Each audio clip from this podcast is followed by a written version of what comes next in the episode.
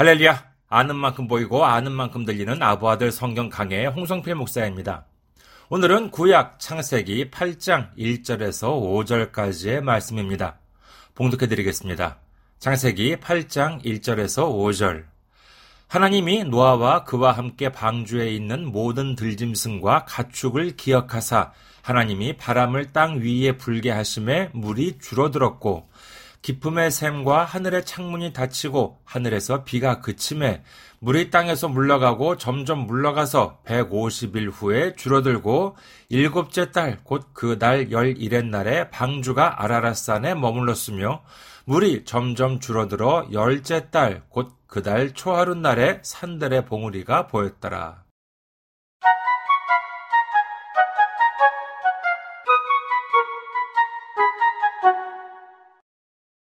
홍수가 내리기 시작한 것은 7장 11절에 의하면 둘째 달 17일입니다. 이날부터 40일 동안 하늘에서는 큰 비가 내리고 땅에서는 큰 기품의 샘들이 터졌습니다. 이 세상 모든 것들이 물에 잠겼습니다. 이는 비단 산이나 도시가 잠겼다는 것만이 아니라 이 세상에 있는 모든 부귀나 권세마저도 잠기고 말았다는 뜻으로 이해할 수가 있습니다. 아무리 높은 산이라 하더라도, 아무리 강한 나라라 하더라도 하나님께서 원하시면은 불과 40여 일의 홍수만으로 이 세상 모두를 가라앉게 하실 수가 있듯이 아무리 많은 재산이라 하더라도 아무리 높은 권세라 하더라도 하나님 앞에서는 잠시 보이다가 사라지는 안개와도 같은 것이라고 하겠습니다. 홍수가 일어나고 150일이 흘렀습니다. 수많은 사람들이, 수많은 생물들이 죽어갔습니다. 우리가 성경을 읽다 보면은 예, 그런가 보다 하고 지나치게 되는 경우가 많습니다만은 오늘 말씀을 보면은 홍수가 시작되고 150일이 지났습니다. 그런데 그 사이에 하나님께서 노아나 그의 가족에게 나타나서 말씀을 하셨다는 구절이 어디에도 없습니다. 홍수가 시작하기 7일 전에 방주로 들어가라는 말씀을 끝으로 하나님은 157일이나 되기까지 아무런 말씀도 안 하셨습니다. 그동안 노아와 그의 가족은 얼마나 외로웠을까 하는 생각을 해보았습니다.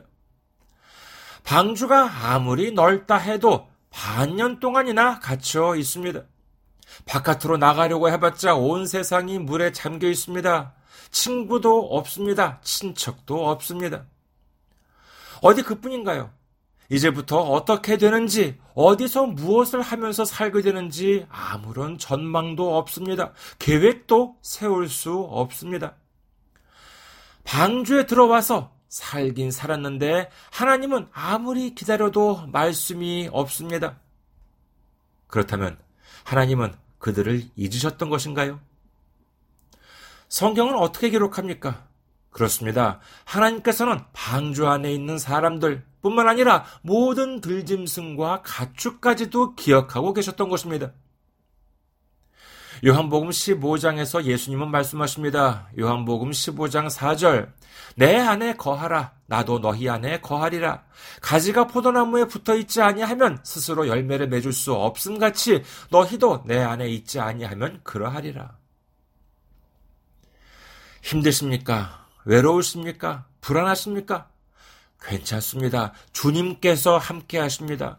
방주 안에 있던 노아를 하나님께서 기억하셨던 것처럼 예수님 안에 있는 우리를 하나님께서 기억해 주십니다. 인도해 주십니다. 축복해 주십니다. 이제 우리는 우리를 기억해 주시는 하나님을 믿고 예수님을 의지함으로 말미암아 어떠한 어려움에 처하더라도 그 너머에서 주님이 우리를 위해 예배해 주신 크고 놀라운 축복을 받으시는 우리 모두가 되시기를 주님의 이름으로 축원합니다.